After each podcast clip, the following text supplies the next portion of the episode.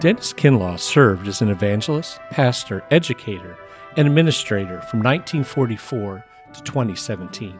Passionate about sharing biblical truth, Dr. Kinlaw became a significant voice for holiness in the 20th century. We hope you enjoy this message from Dr. Kinlaw.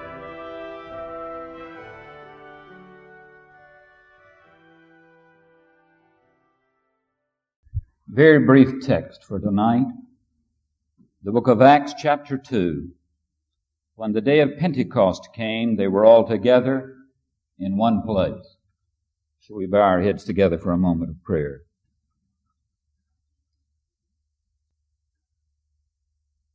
Our Father, we want you to remind us tonight how privileged we are that we have the opportunity of being in your presence. We thank you that you have given us a promise that if two of us meet together in your name, before we finish, there will be an extra person there. In fact, the reality is that if we come together in your name, you're there before we start. We're never first. We thank you for that. Now give us openness to hear what you have to say to us tonight as we begin these days together. We pray in Christ's name. Amen. One of the great things for Christians is the fact that we have a full Bible. Occasionally you will find Christians who call themselves New Testament Christians.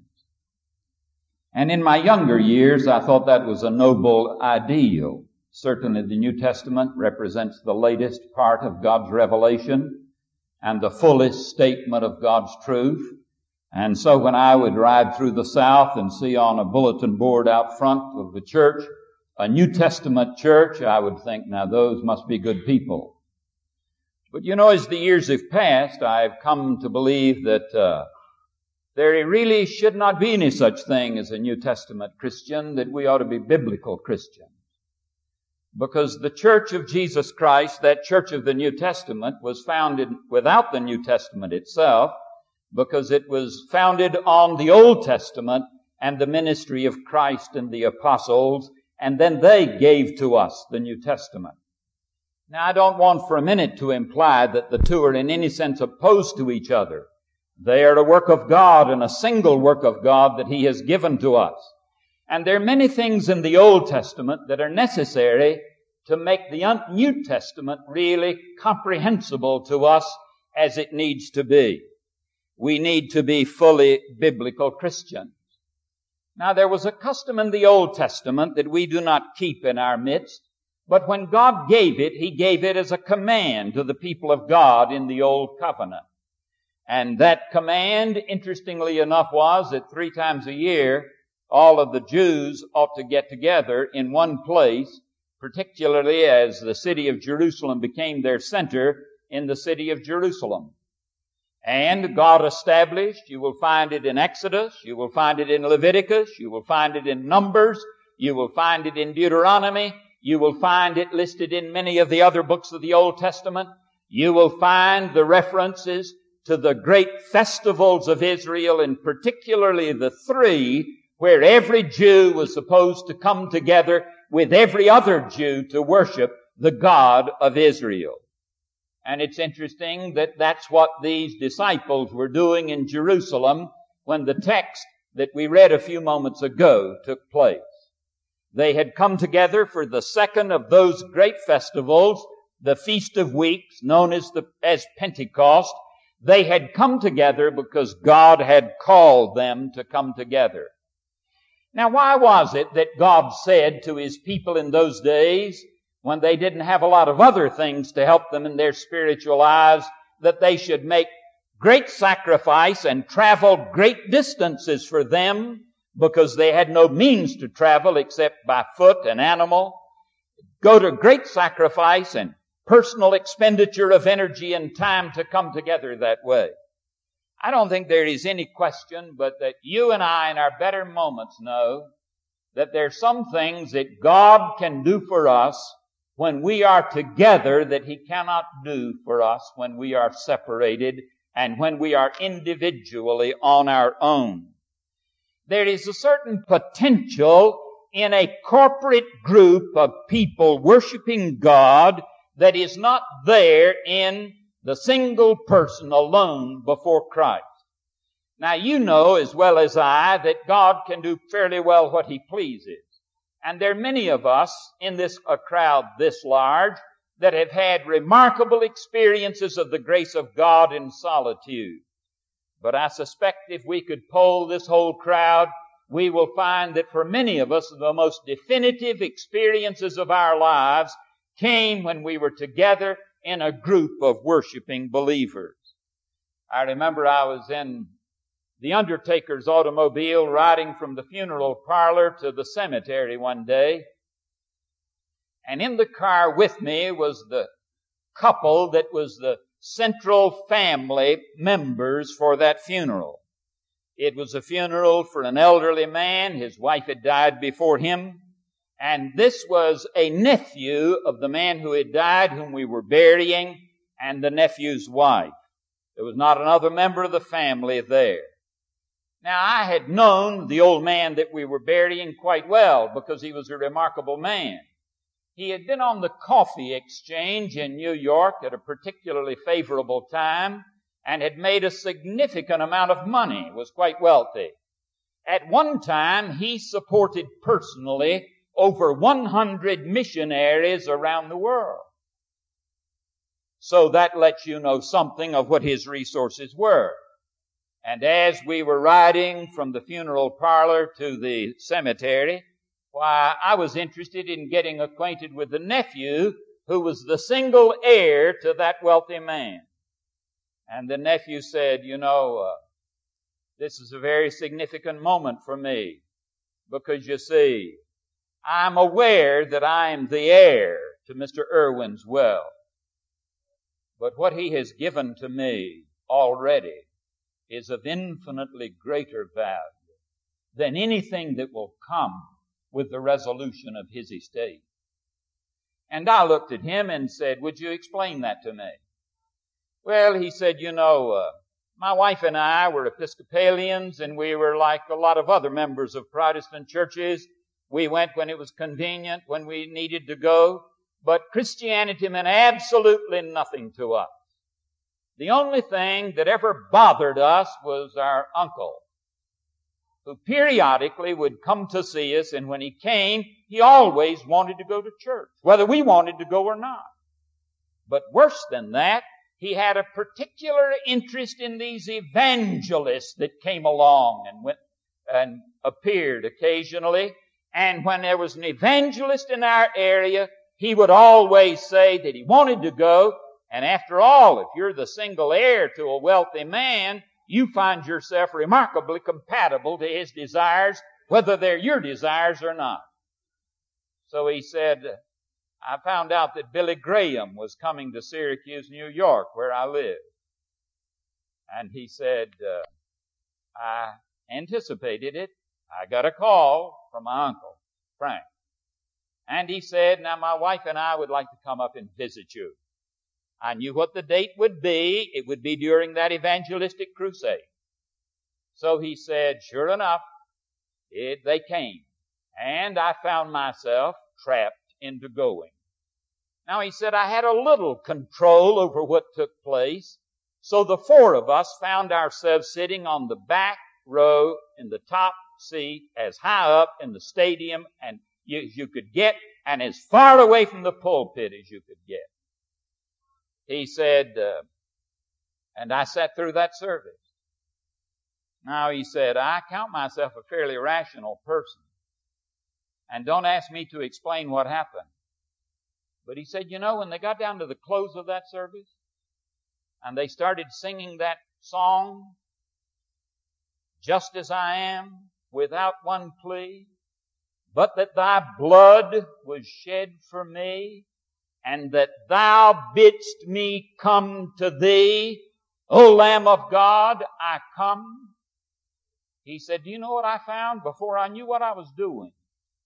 I had stumbled down those steps and he said, I found myself in the street because I didn't even know how to get to the infield of the ball of the stadium. He said, I had to get a policeman to tell me how to get into the infield. And he said, I got in and I went forward and I was listening to what they had to say. And as I listened, somebody nudged me and I looked and it was my wife. And that night, in that stadium, the two of us came to know the living Christ. Now, Billy Graham knows that. And that's why he puts those uh, crusades together the way he does.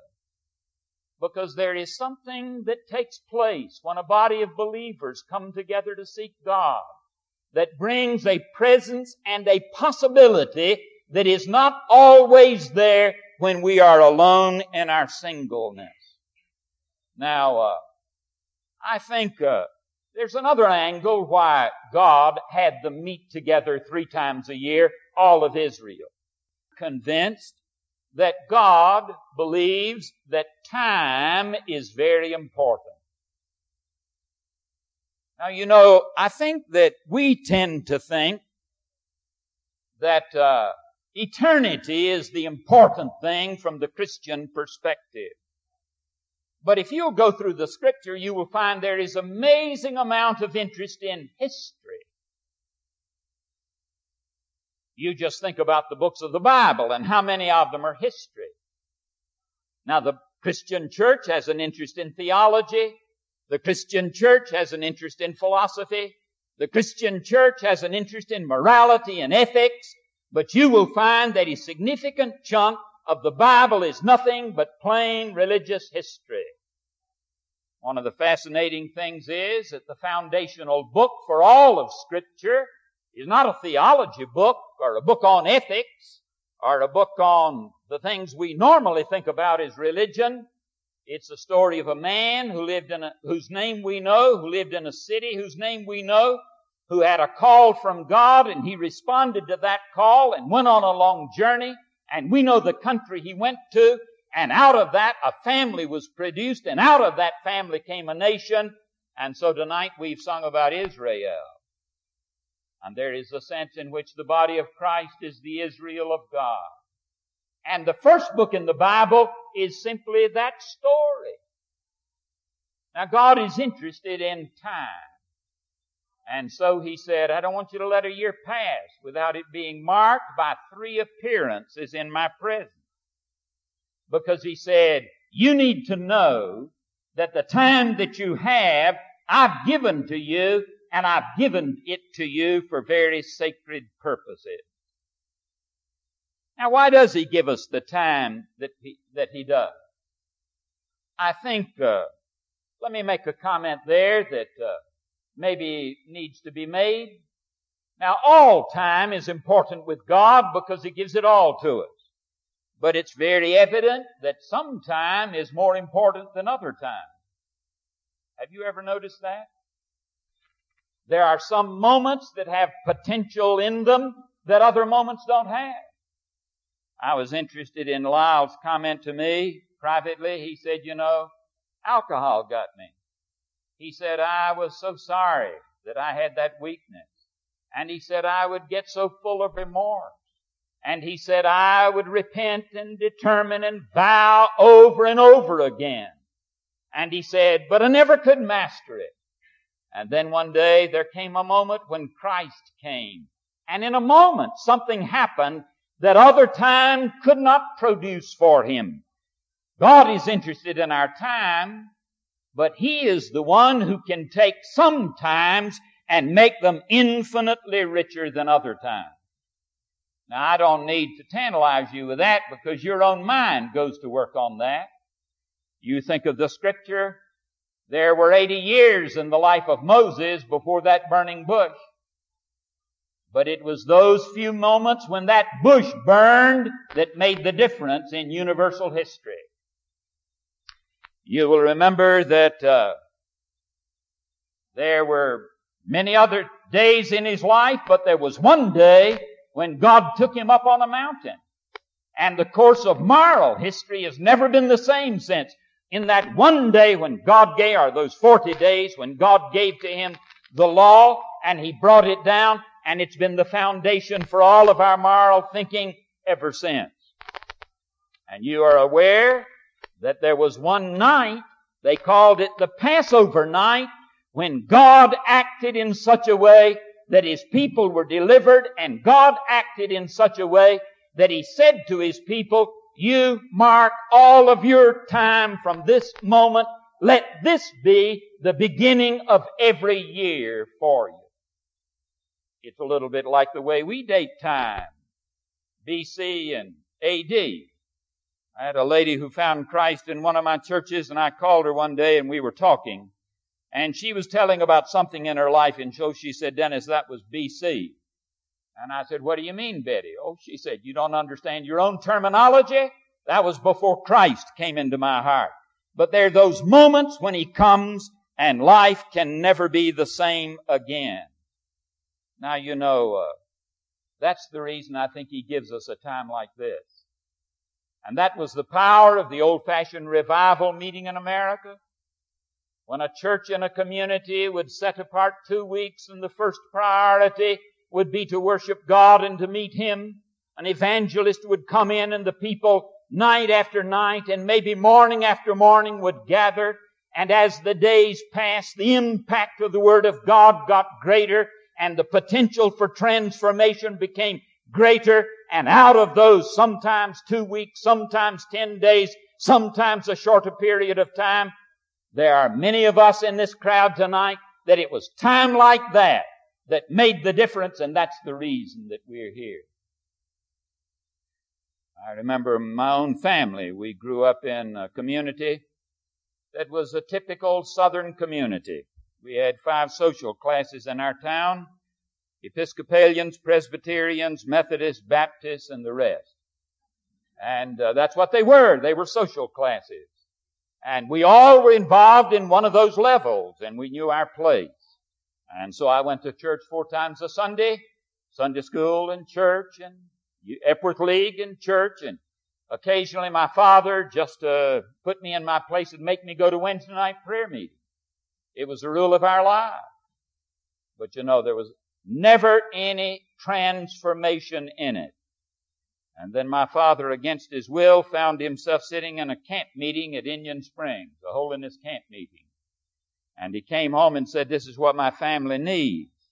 And he took us almost all of our family the next year. And it was interesting, everything that I had learned in all those years in church that had never come alive to me came alive within 15 minutes at the end of a Bible study when the lady who taught it looked at me and said, Dennis, are you a Christian? And she had very carefully gotten rid of everybody else. So all of my peers were gone. And I didn't have to put on a front and I didn't have to act. I could be honest. And she looked at me and said, Dennis, are you a Christian? And I said, heavens no. And she said, and if my mother had asked me, I would have lied straight through my teeth. If my pastor had asked me, I would have. If anybody else had asked me, I would have. But when she said it, the context was such that I could say, I could be honest, and I said, oh no. And she said, wouldn't you like to be? I don't understand the mystery of the miracle of the new birth. I know when I was baptized, I responded once in an evangelistic crusade before that. Nothing ever happened, but that morning, in the quietness of that little Sunday school room, as it were, with that little lady praying for me, and I don't have the vaguest notion what she prayed when I arose. I knew the living Christ and my own heart had been transformed. There is an incredible eternal potential that comes into some moments and God wants to give those kind of moments to us. And that's the reason we have a conference like this. And it's interesting, the people that the world would think needed the most would find the least interest. And the people that the world would think needed the least are the ones that want the worst to get here. And do you know why that is? Because they've tasted of the presence and the glory of God, and once you've ever tasted, you want all that you can get. I had the privilege of talking with a man, he's a He's a man who has had a very significant influence in this century in the Christian church. We were standing in an airport and sharing together. And he told me about how when he was 12 he found Christ. When he was 17, God uh, called him into the ministry. He said, I went away to seminary and he said, I got some intellectual sophistication that began to pollute my soul. He said, I found myself in the ministry. But he said, do you know there was a memory? There was a memory of a moment when I had met God and that memory of that moment held me steady through my wanderings. The memory was there and I could not deny it. I could not repudiate it. And when the right day came, that memory was what brought me back to Christ. Now that's the reason, the value of times like this. What does he want to do? I think he wants to do things like he did for Israel on that night of the Passover when he delivered them from bondage and set them free. And I would be very surprised, knowing myself, if there isn't sitting in this audience tonight somebody who's got some bondage, enslavement in his own spirit, somebody who is bound, and deep in your spirit there's an urgent yearning, longing for freedom. And God has the power to set you free from the very thing that binds you. It may be what we commonly speak of as some kind of fleshly sin. It may simply be your own self-interest and your own ego that binds you and you've longed to break free to where Christ controls your life and He's Lord and first in your life. In a place like this, it can happen. It's happened before. It's happened to hundreds of people in this very, in this very chapel right here.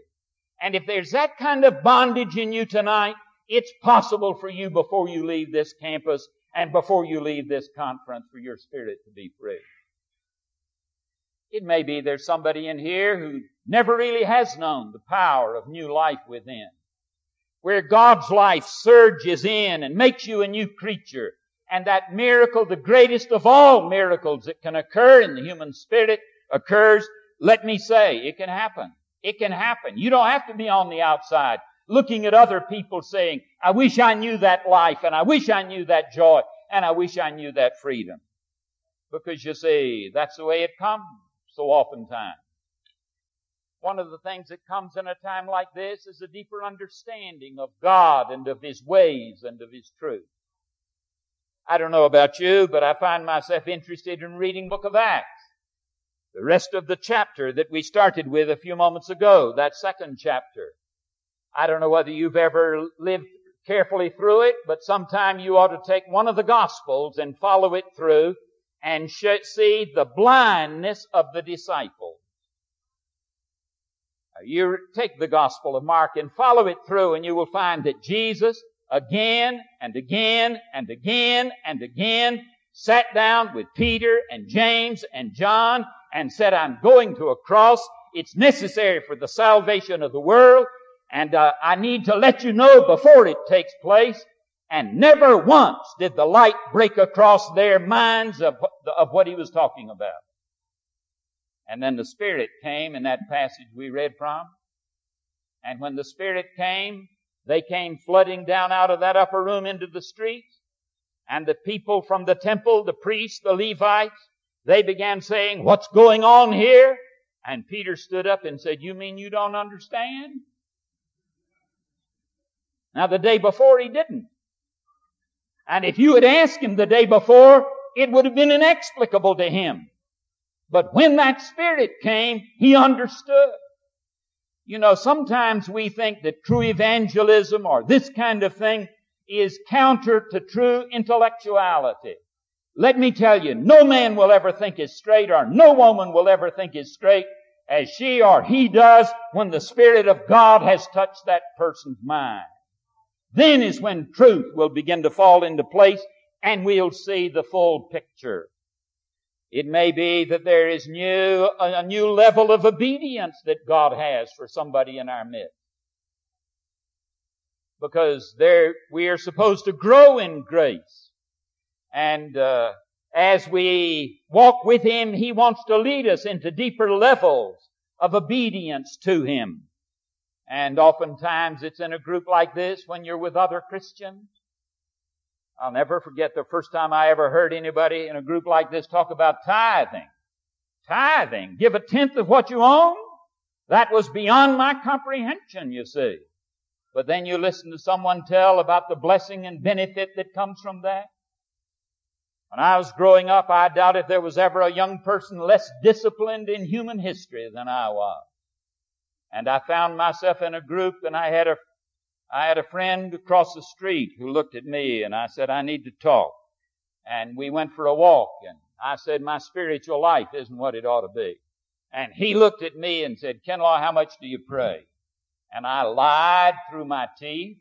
And he looked back at me and said, just double it. And then I was trapped. But you know, it was in the fellowship of believers that a pattern began to be set for me as to what it meant to be a disciplined follower of Jesus Christ. There may be levels of obedience for you that you've never reached that tonight God wants to lead you, or in these days God wants to lead you into.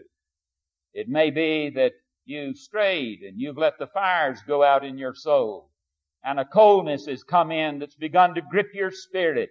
You need to get back as close to the fire as you could get and let your heart be stirred again so that when you go back to wherever you are, there is something within you that can maintain you there. I remember when I was in younger years in the pastorate in North Carolina, the only people I could find who knew anything about the new birth were a few Baptists and some Pentecostals and some Methodists past 60. If it hadn't been for a Youth for Christ convention in Winona Lake, Indiana, that I went to every year, I don't think I would have survived. But it was getting there in that fellowship and letting God restore me again to where I had been and put some fresh stuff in me. That's what kept me going. And I wouldn't be surprised there are some of you that in your journey need fresh anointing and a fresh touch within your soul. And it's in times like this that we get vocational clar- clarification. You know, one of the astounding things across the years has been the number of people that Asbury College has sent into the Christian ministry. It's uh, no accident that uh, it is in a Christian fellowship that that occurs. In 1970, I remember checking 25% of our students were said they were planning on some kind of Christian vocation. And in 1970, there came an outpouring of the Spirit. And you will remember for eight days we stayed in Hughes Auditorium and we worshiped. Newspaper editor asked, or newspaper journalist asked me uh, how to explain what had happened. And I said, well, sir, you may not understand this, but last Tuesday morning, about a quarter of eleven, Jesus Christ walked into Hughes Auditorium, and we've been paying tribute to His presence ever since. And uh, that's what happened. Do you know that by 1973, that was 1970, by 1973, 41% of the students across the street were talking about some kind of full-time Christian ministry. You see, when you live for the world, you can live with the world in the midst of the world without anything to challenge that. You can be comfortable living your life for something other than God's kingdom. But when you get in a place where the presence of God comes and other people are obeying Him, then there's an inner voice that says, what about me? And what should I be doing in obedience to Christ? It was in a context like this that God laid His hand on me.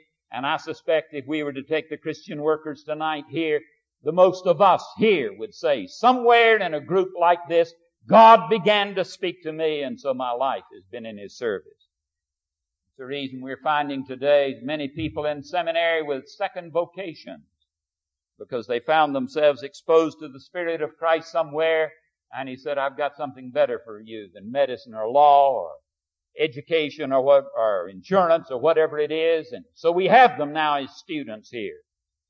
So we have these days, these hours together. May God help us to use them well. May God help us to open our spirits to His Spirit and open our spirits to each other. I'm convinced that it's when we build our walls between us that we find also that we've built our walls between us and Him. But when we let our walls down between ourselves, there's a chance we can get them down between us and Him. And then He can speak to us, and then He can begin to do within our hearts what He wants to do. I don't know why God brought you here, but I'll tell you, I don't think you're here by accident. If you're here, I think it was the sovereign hand of God that brought you on your way and that has you here. Now what a pity it would be if in these hours, days that we have together, what He wants to do for you should be missed.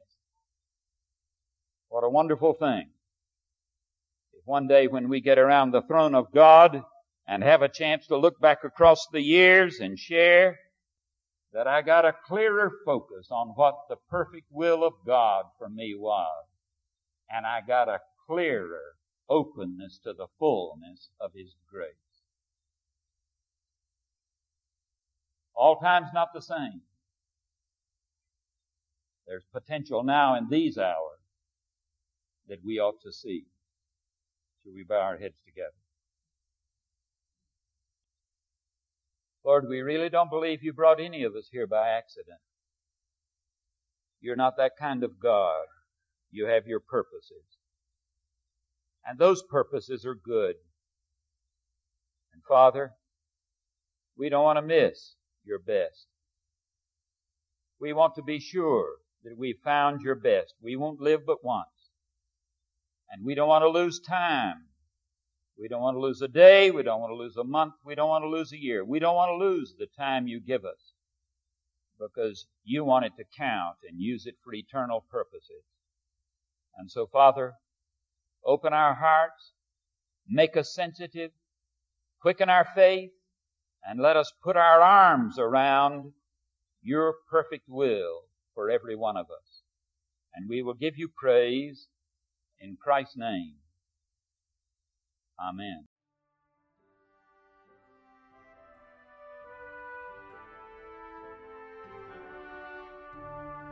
For more information, contact Cricket Albertson at cricket.albertson at francisasburysociety.com.